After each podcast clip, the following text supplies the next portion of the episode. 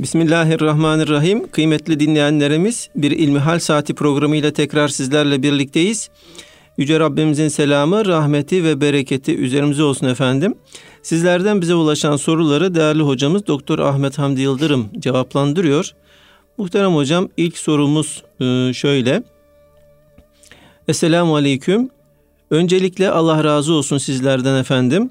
Sorum şu şekilde. Osman Nuri Topbaş Hoca'nın 4 Ocak sohbetinde şu kısım dikkatimi çekti.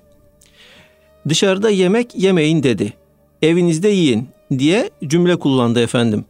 Şimdi Osman Nuri hocamı sever, dinleriz, saygılar, hürmetler olsun. Bizi yanlış anla, anlamasın. Tam olarak bunun yeri nasıl olmalı?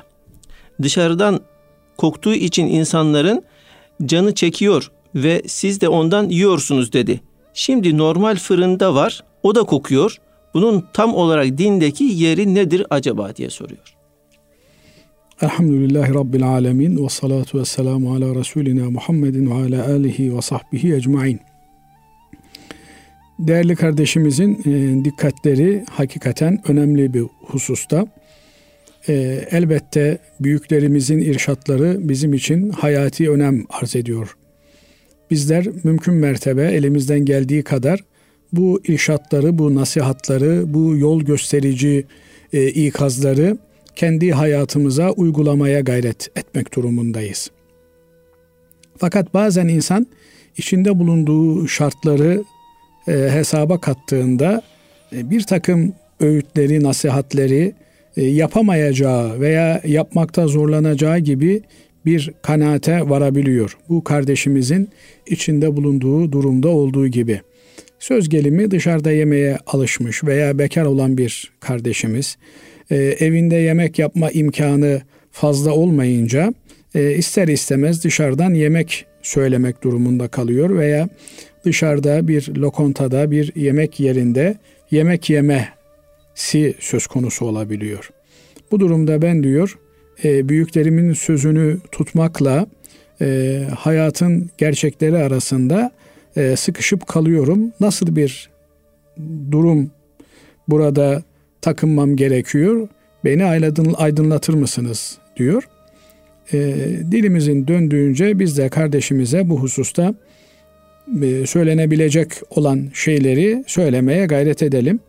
Doğrusunu en iyi Allah bilir. Cenab-ı Allah doğru söylemeyi, doğru söylenenleri takip etmeyi ve uygulamayı hepimize nasip ve müyesser eylesin.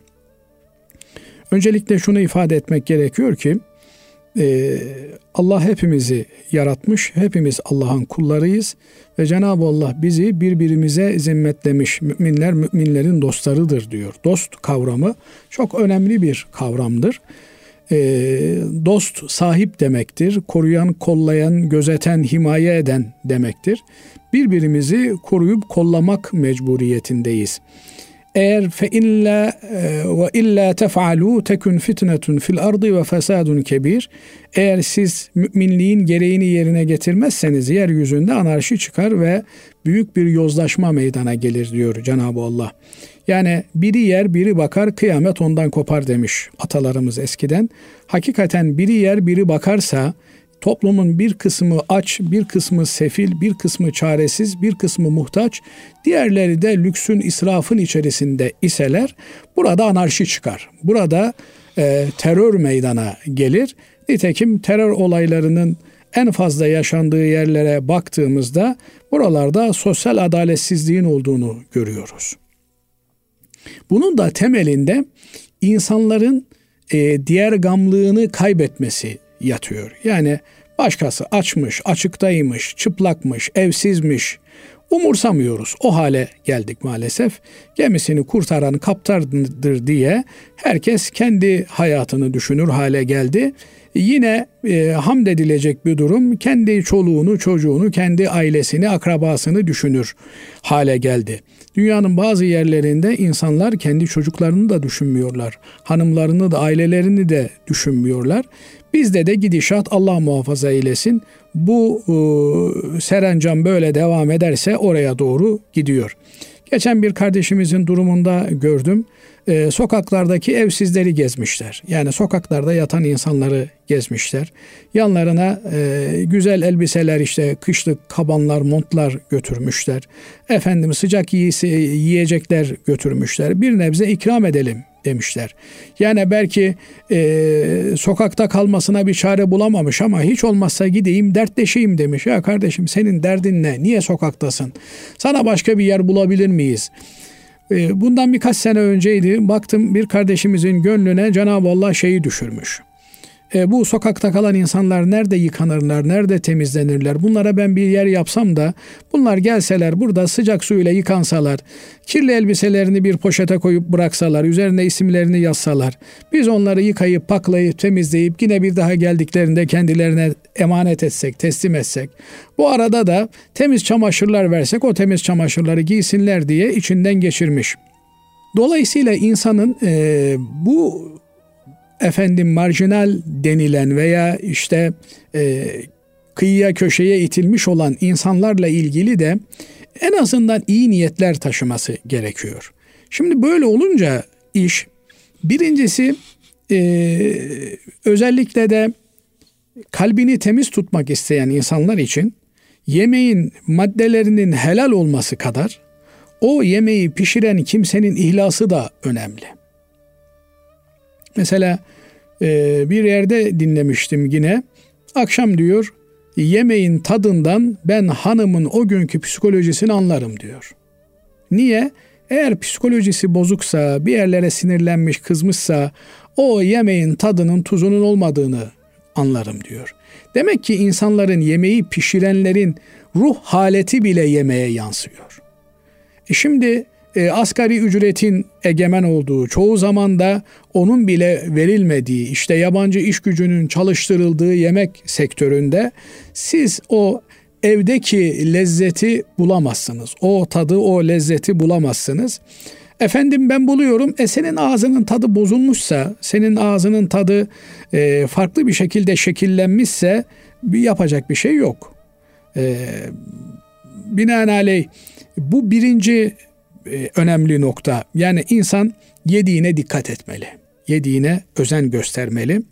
İbn Haldun biliyorsunuz e, meşhur sosyolojinin babası kabul edilen İslam tarihçisi ve İslam bilgini büyük bir insan diyor ki e, Bedevi Araplar deve eti yemeği adet haline getirdikleri için inatçı ve kindar olurlar diyor. Türkler at eti yemeği adet haline getirdikleri için biliyorsunuz Orta Asya'da at eti hala yenir. Bizim e, ana yurdumuzda Kazakistan, Kırgızistan oralarda e, Orta Asya'da at eti yenirdi. E, at eti yedikleri için cesur ve atılgan olurlar diyor.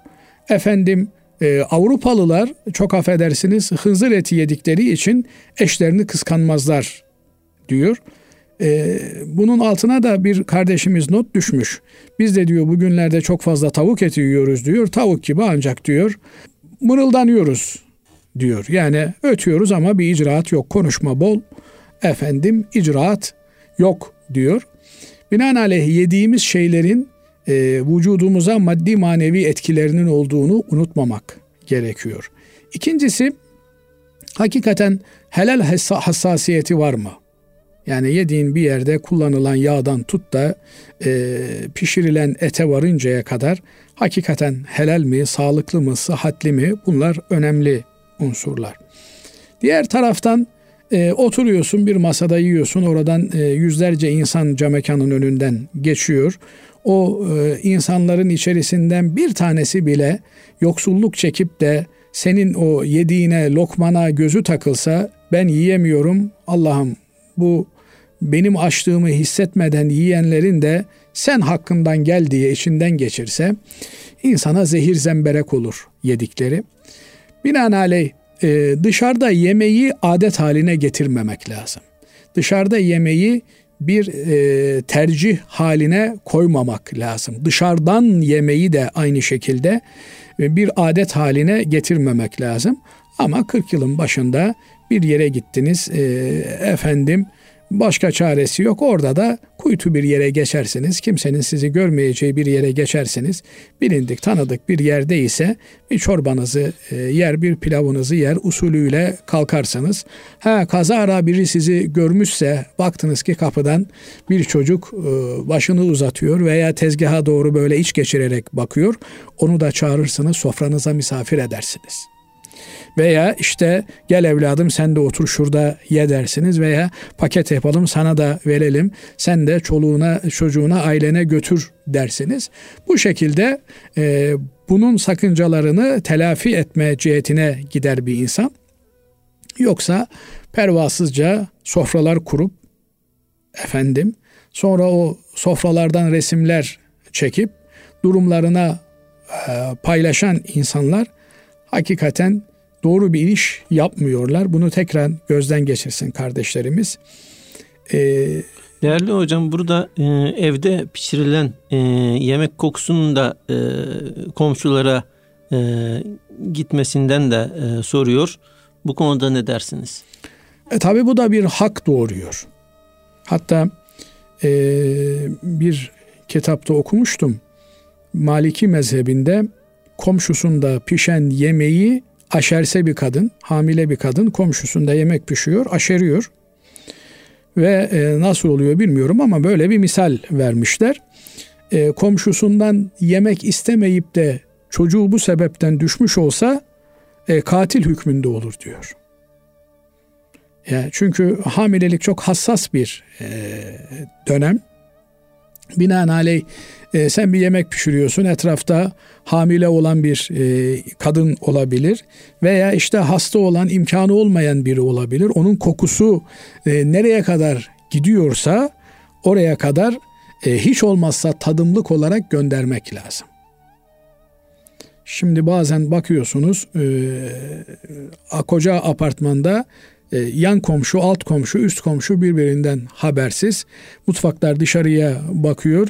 Bir mis gibi bir kek kokusu geliyor. Efendim bir e, ızgara kokusu geliyor. Yani bu gibi durumlarda mümkün mertebe e, hiç olmazsa tadımlık kolu komşuyu gözetmek lazım. Özellikle de mesela çorba. Yani bir bardak fazla koyabilirsin çorbanın suyunu. Efendim bir kardeşine, bir komşuna, e, binandaki e, yatalak bir hastası olana, hasta olana vesaireye gönderebilirsin. E, şunu da yapabilmek gerekiyor tabii.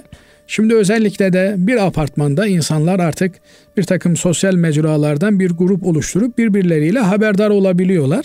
E olabilir kadıncağızın o gün başı ağırmıştır. E, psikolojisi bozuktur. Oradan arkadaşlar bir tas çorbası olan bana gönderebilir mi diye söyleyebilmeli.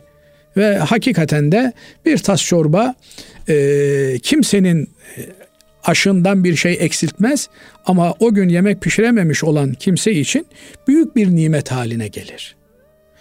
Ee, binaenaleyh e, evet belki maddi yardımda bulunurken insanlar tereddüt edebiliyorlar. Efendim gerçekten ihtiyacı var mı yoksa biriktiriyor mu? Bu paraları alıyor işte bankada hesabına mı yatırıyor? Ama verdiğim bir tas çorbanın biriktirmesi olmaz. Yani en fazla da buzdolabına koysun da üç gün beklesin. Üç gün sonra yenmez artık o. Dolayısıyla açsa bir insana bir fayda sağlar. Bu yönüyle de birbirimizin üzerindeki bu hakları unutmamak gerekiyor. Yani Müslüman şu hassasiyeti taşımalı ben yiyorum bu çorbayı ama benim evimde yiyemeyen var mı? Önce kendi evinden başlayacak. Sonra kapı komşum bu çorbayı yiyebiliyor mu? Üst komşum, alt komşum. Önce alt komşu gelir, sonra üst komşu gelir.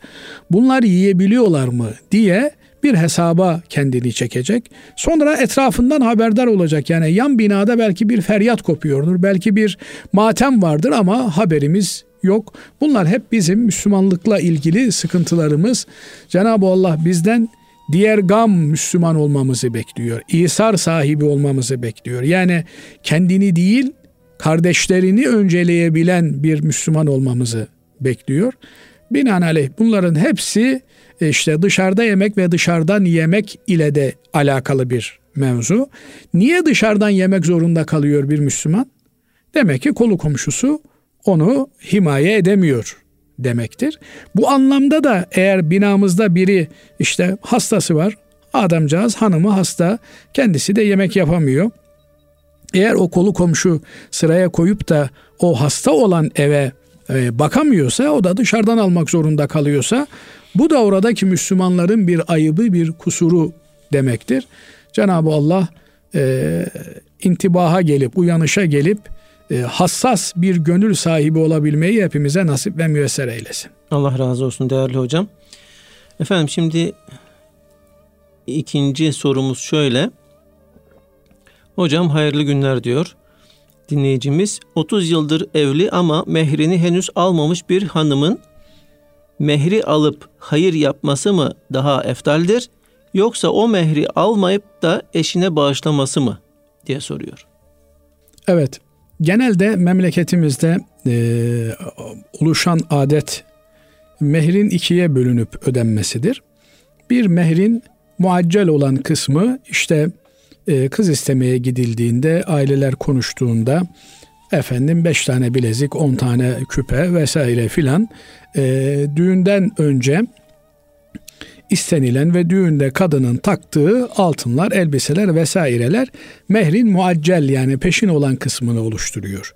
Bir de e, evlilik sözleşmesine, akdine yazılan efendim e, 100 altın, 200 altın, 1 kilo altın, 5 kilo altın şeklinde veya işte para birimi cinsinde bir kısım var. E, bu sözleşmeye yazılan mehir kısmı ise mehrin muahhar dediğimiz sonradan ödenecek olan kısmını oluşturmaktadır. Bu da e, iki şekilde tahakkuk ediyor. Nedir? Birincisi Allah muhafaza eylesin boşanma gerçekleşirse taraflar birbirlerinden ayrılırlarsa ki ayrılma Allah'ın arşını titreten yani yeryüzünün gökyüzünün dengesini bozan bir hadisedir. Boşanmayı iki kişinin birbirinden ayrılması olarak görmemek lazım. Boşanma kainatın dengesini bozan bir hadisedir.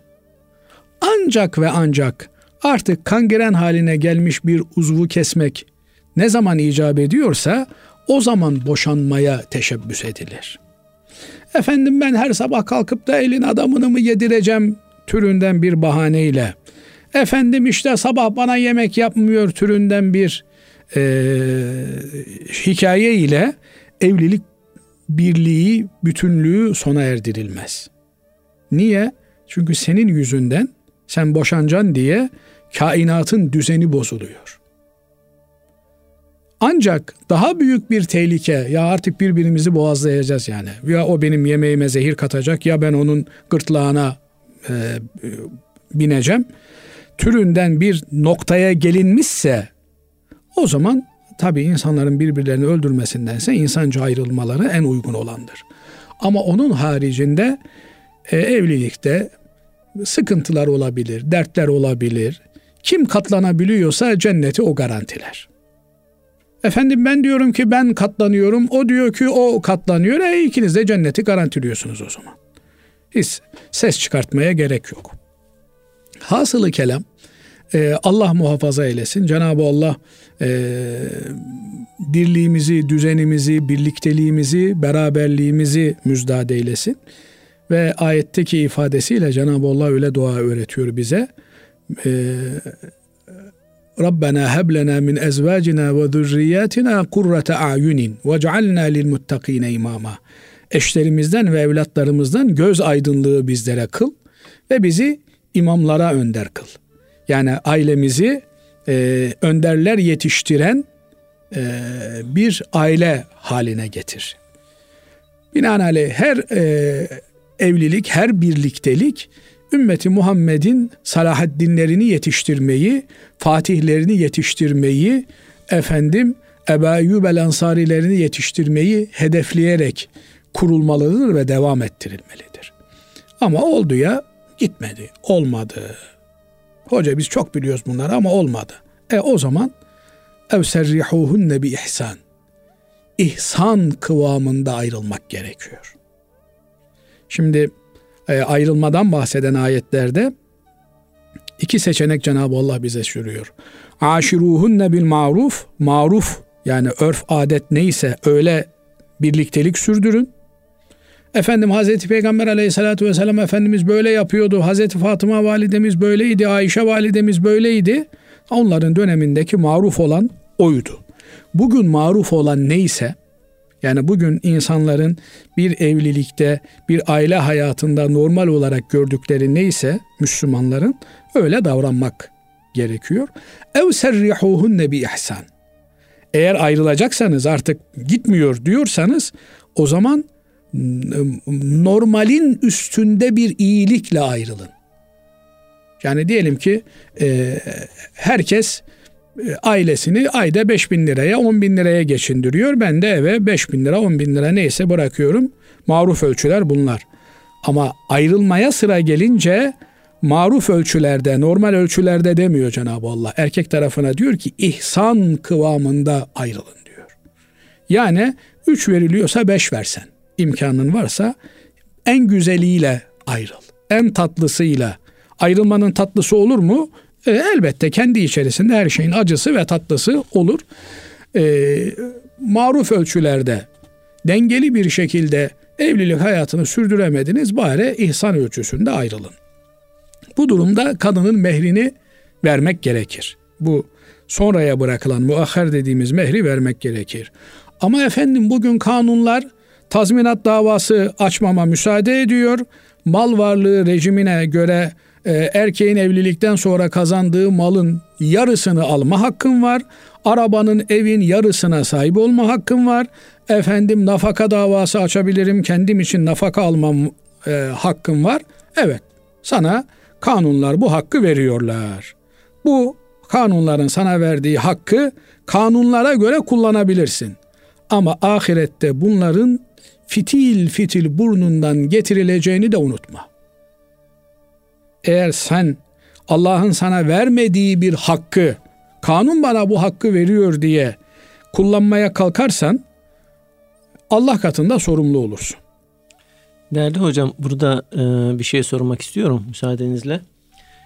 Efendim şimdi e, bu durum e, bildiğimiz yani İslam hukukundan bildiğimiz bu durum yani hanımın evde e, çocuklarına bakması, ev hanımı e, tanımı içinde olması e, halinde e, diyebiliyoruz. Şayet e, hanımefendi çalışıyorsa ve o e, gerçekten e, edindikleri mallar evdir, arabadır vesaire e, beyiyle birlikte bunları almışlarsa o durumda nasıl olması lazım? O durumda bir ortaklık söz konusudur.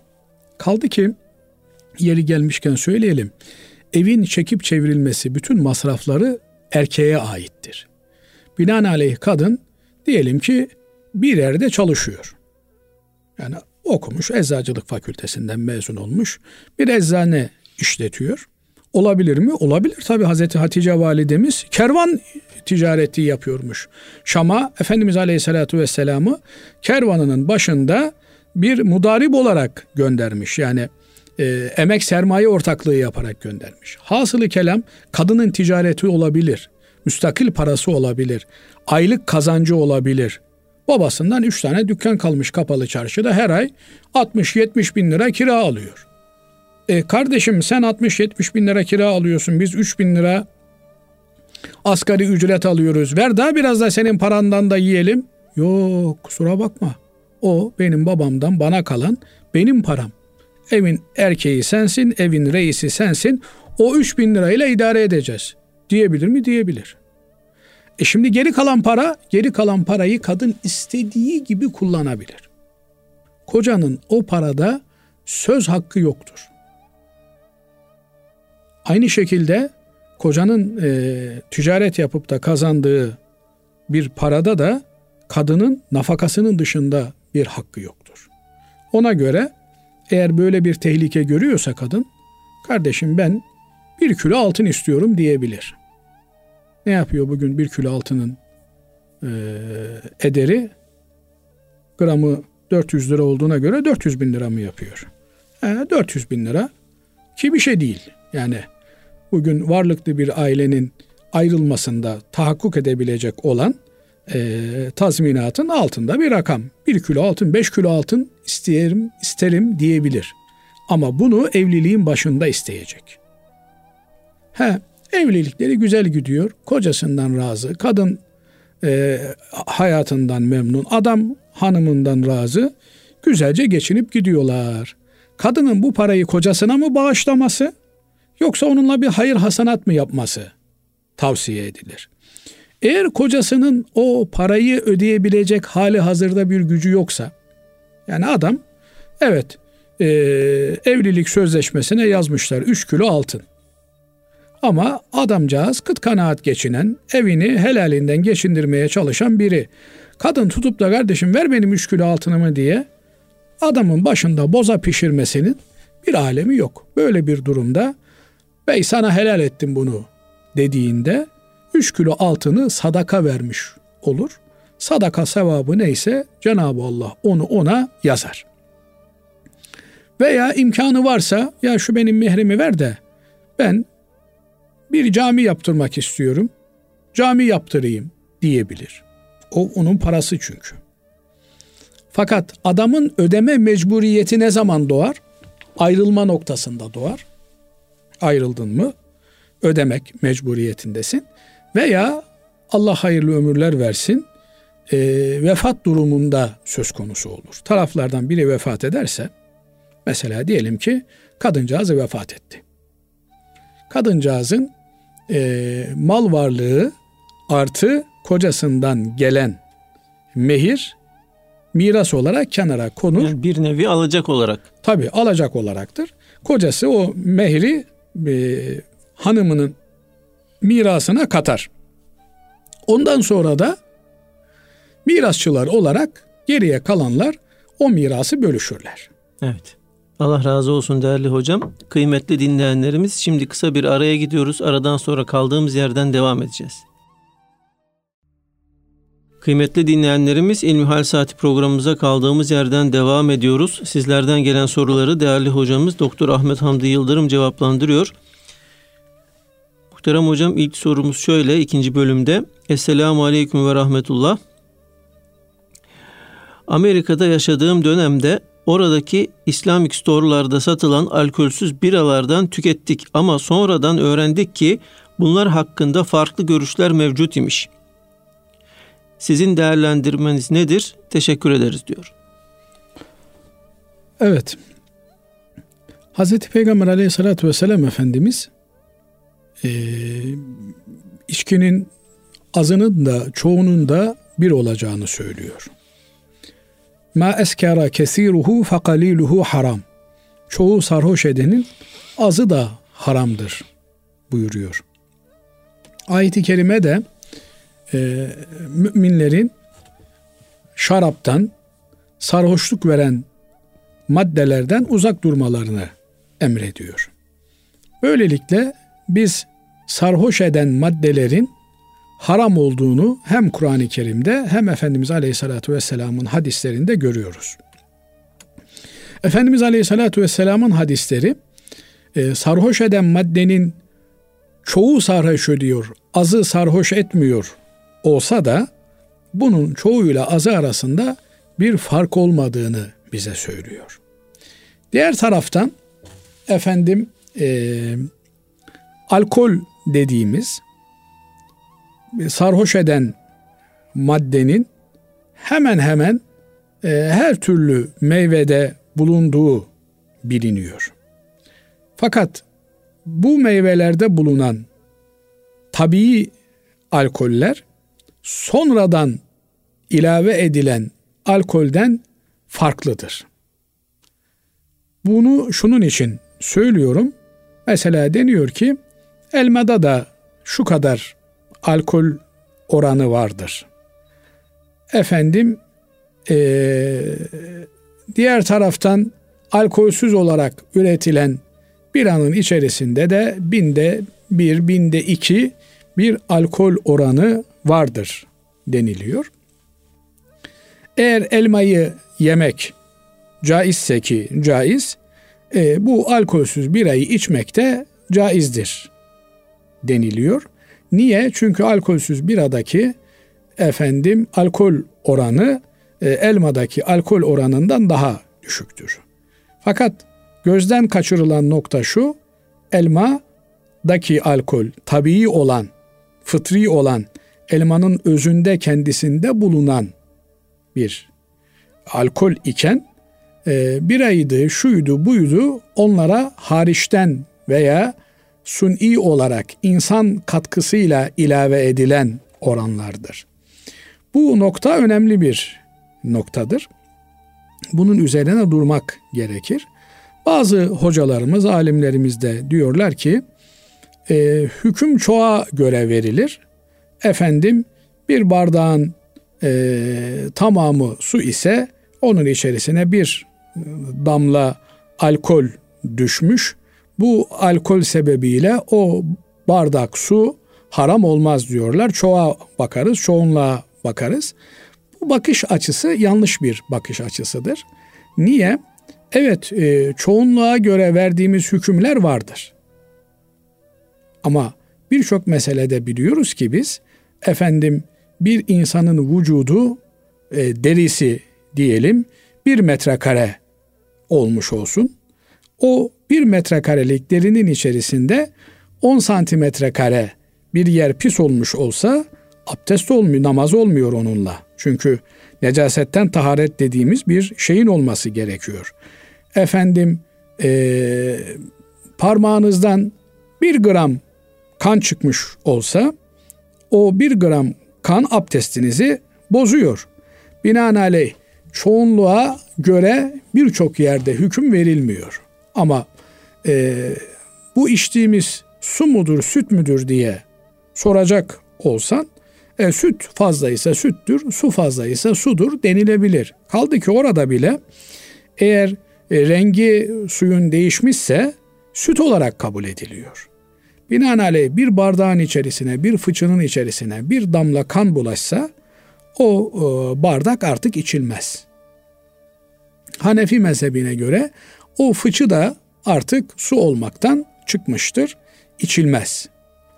Böyle olunca çok az miktarlarda bile içinde alkol bulunan, alkolün sonradan ilave edildiği, haricen ilave edildiği şeylerden uzak durmak gerekir. Bu bir. İkincisi, e, Efendimiz Aleyhisselatü Vesselam şarap haram kılındığında, ayetler gelip de hamrın, şarabın haram kılındığını bildirdiğinde, o şarap ile bilinen fıçıların kullanımını da yasaklamıştır. Niye? Çünkü o fıçılar şarabı akla getiriyor. Oysa şarap yasaklanmış. Artık o fıçıların isimleri de bugün artık bilinmezdir. Yani ancak böyle sözlüklerin e, kenarlarında, kıyılarında, köşelerinde bulabilirsiniz. Kullanımda değillerdir. Bizim Anadolu insanımızda yani İslam'la yoğrulmuş olan Anadolu irfanının kadınları ya şişenin altın değerinde olduğu dönemlerde bile yok. Şimdi gerçi sebil miktarda her tarafta şişe artıkları var. Ama bundan 30-40 sene önce, 50 sene önce, 60 sene önce şişe bulunmazdı. Ancak işte e, o melanetin konulduğu e, şarap şişeleri, bira şişeleri bulunurdu. Onları Anadolu kadını evine sokmazdı. Atardı. Niye? Çünkü bunlarda haram şeyler taşınmış, kullanılmış. Bunu gördükçe insanın aklına haram gelir.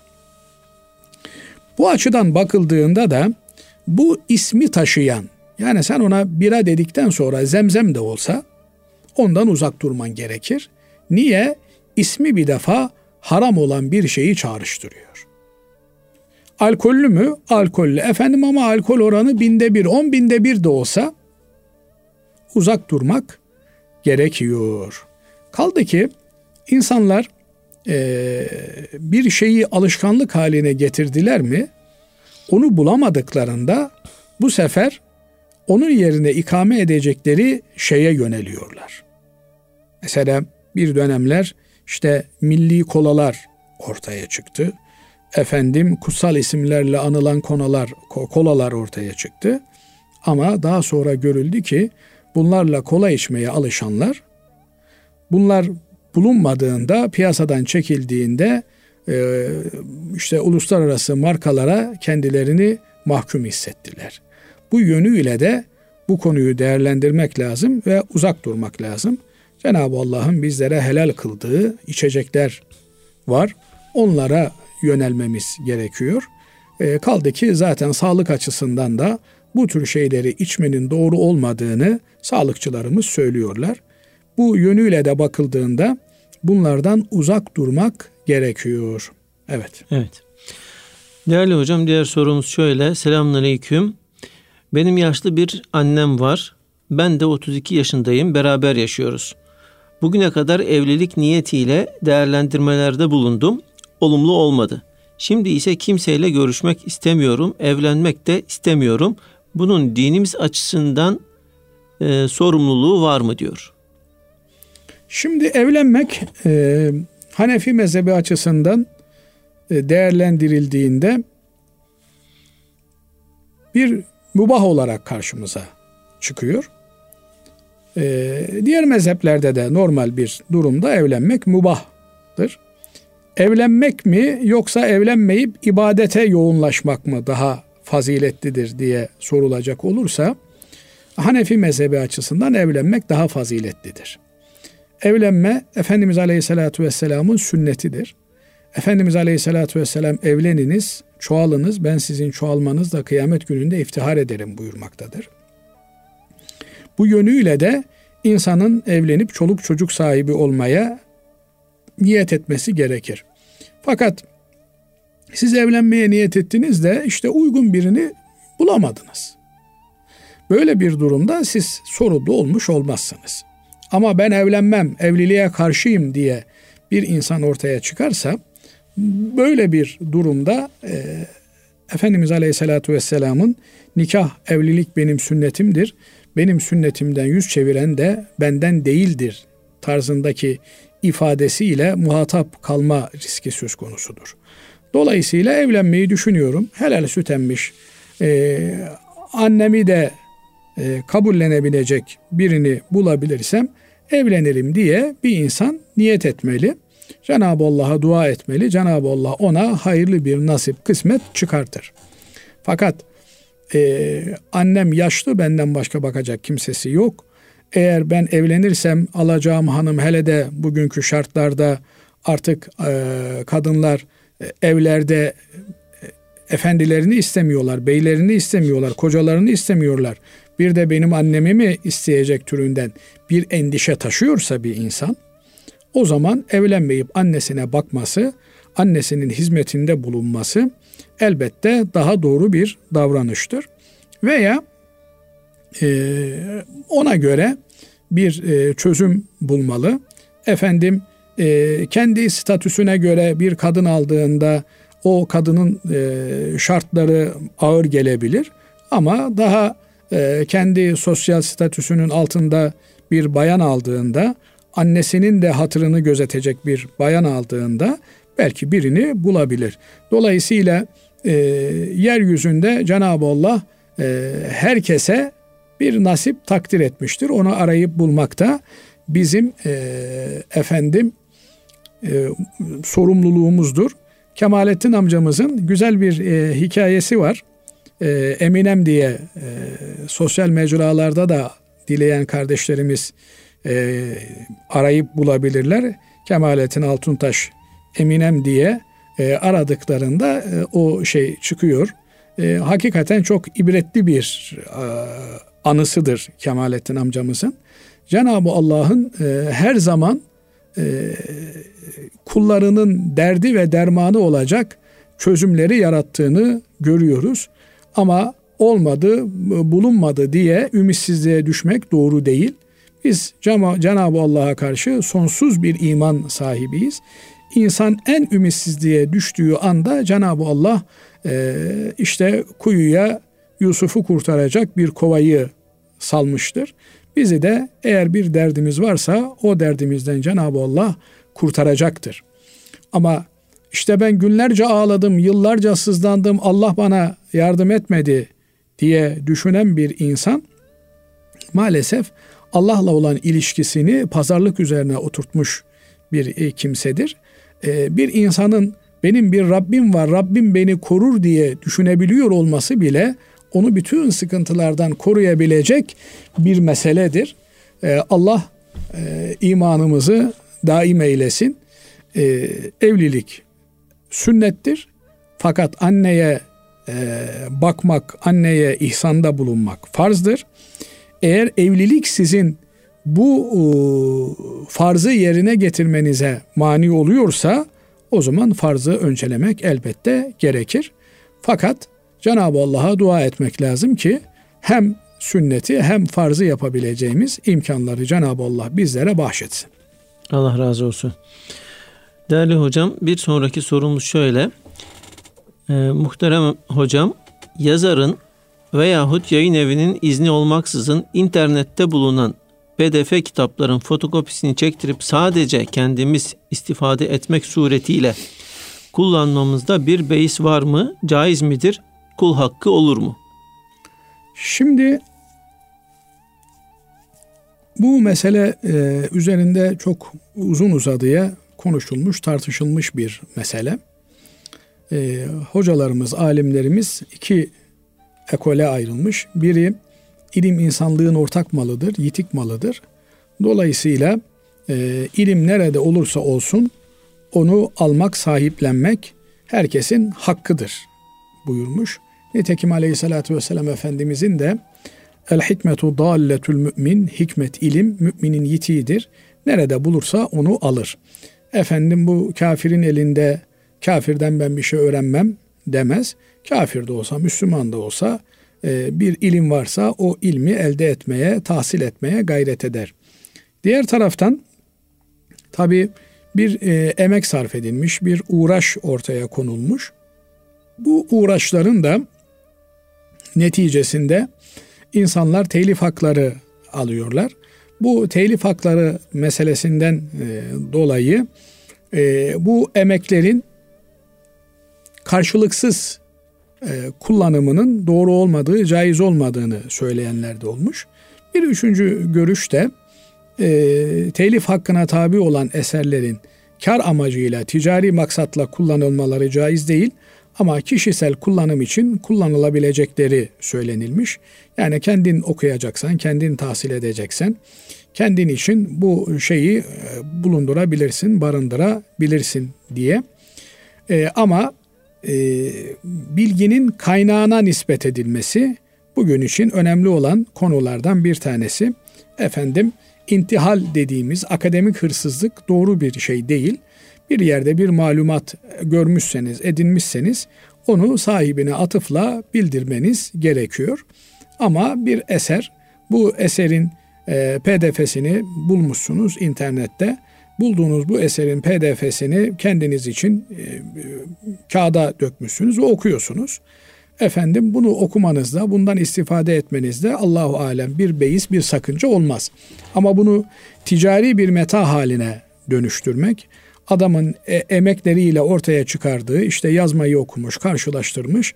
Siz de tekrar onu diziyorsunuz ve basıyorsunuz. Böylelikle kendiniz e, yapmış gibi e, bir ticari meta haline çeviriyorsunuz. Bu doğru bir davranış olmaz.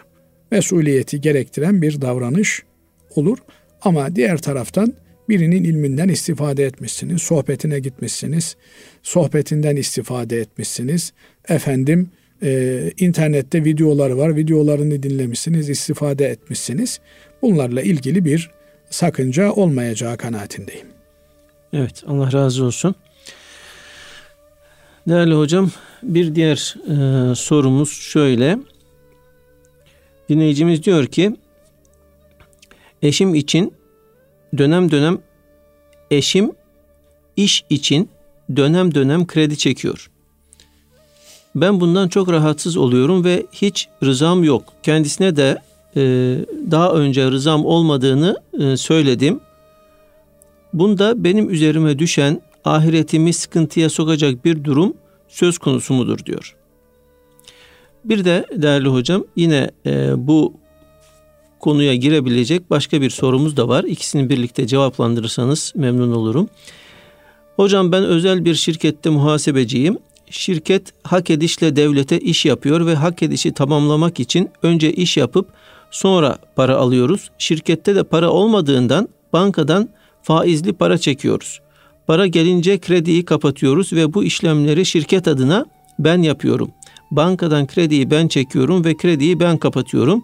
Acaba işten ayrılmam mı lazım diye soruyor. Şimdi birinci e, şıkkına cevap verecek olursak yani kadıncağız kocasının e, krediyle iş yapmasından rahatsız. Evet. E, her sabah beyini uğurlarken bey helalinden olsun az olsun temiz olsun biz senden fazla bir şey beklemiyoruz. Harama bizim nafakamızı bulaştırma diye tatlı bir dille tembih eder, kocasını evden uğurlar. Ona göre de harcamalarını asgari standartlarda tutmaya çalışır. Bununla rağmen kocası eğer bir takım yanlış yollara sapıyor ve e, helal olmayan yollarla nafakasını getiriyorsa kadıncağız tembihini yaptığı için üzerinden sorumluluğu atmış olur.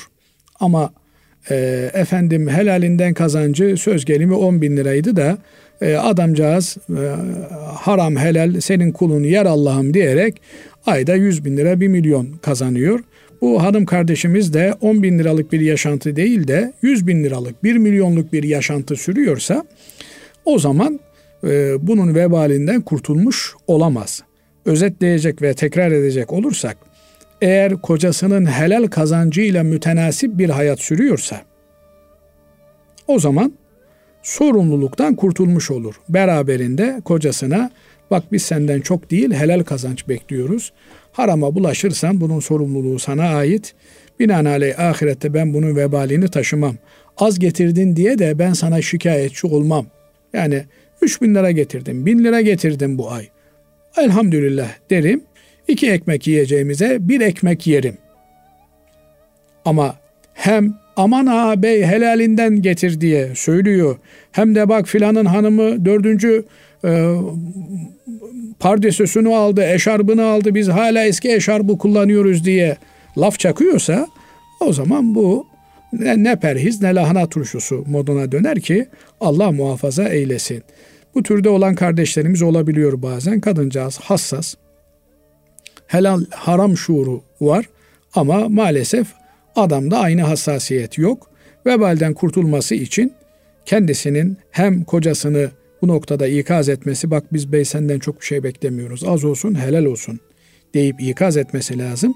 Artı asgari standartlarda bir harcama yürütmesi lazım. Diğer soruya gelince efendim iş yerinde ben muhasebeciyim ve muhasebede de maalesef bu tür işlemler yapmak durumunda kalıyorum. Benim bundan vebalim olur mu? Olur. Nasıl olur? Hazreti Peygamber aleyhissalatü vesselam Efendimiz e, faizi alana da verene de şahitlik yapana da yazarlık yapana da lanet olsun diyor. Binaenaleyh faiz çarkının içerisinde bir şekilde bulunuyorsa bir adam burada onun da vebali olmuş olur. Ama şirket ben ne yapayım diyor. Yani e, param yok. Param olmadığı için de mecburen e, iş yapabilmek adına bankadan kredi almam lazım. Böyle bir durumda bankadan kredi yerine bir Müslümanı devreye sokarak onunla ortaklık yapmayı tercih etmeli. E, efendim Müslümanlar birbirlerine itimat etmiyorlar. İşte demek ki Müslümanların birbirlerine itimat edecekleri ortamın da önceden hazırlanması gerekiyor. Ama bu kardeşimiz başka bir yerde limon satarak geçimini temin edebilme imkanına sahipse böyle bir faizli muamelenin bir tarafında bulunması doğru olmaz. Evet. Bugünlük İlmihal Saati programımızın sonuna ermiş bulunuyoruz. Hepinizi Allah'a emanet ediyoruz efendim. Hoşçakalın.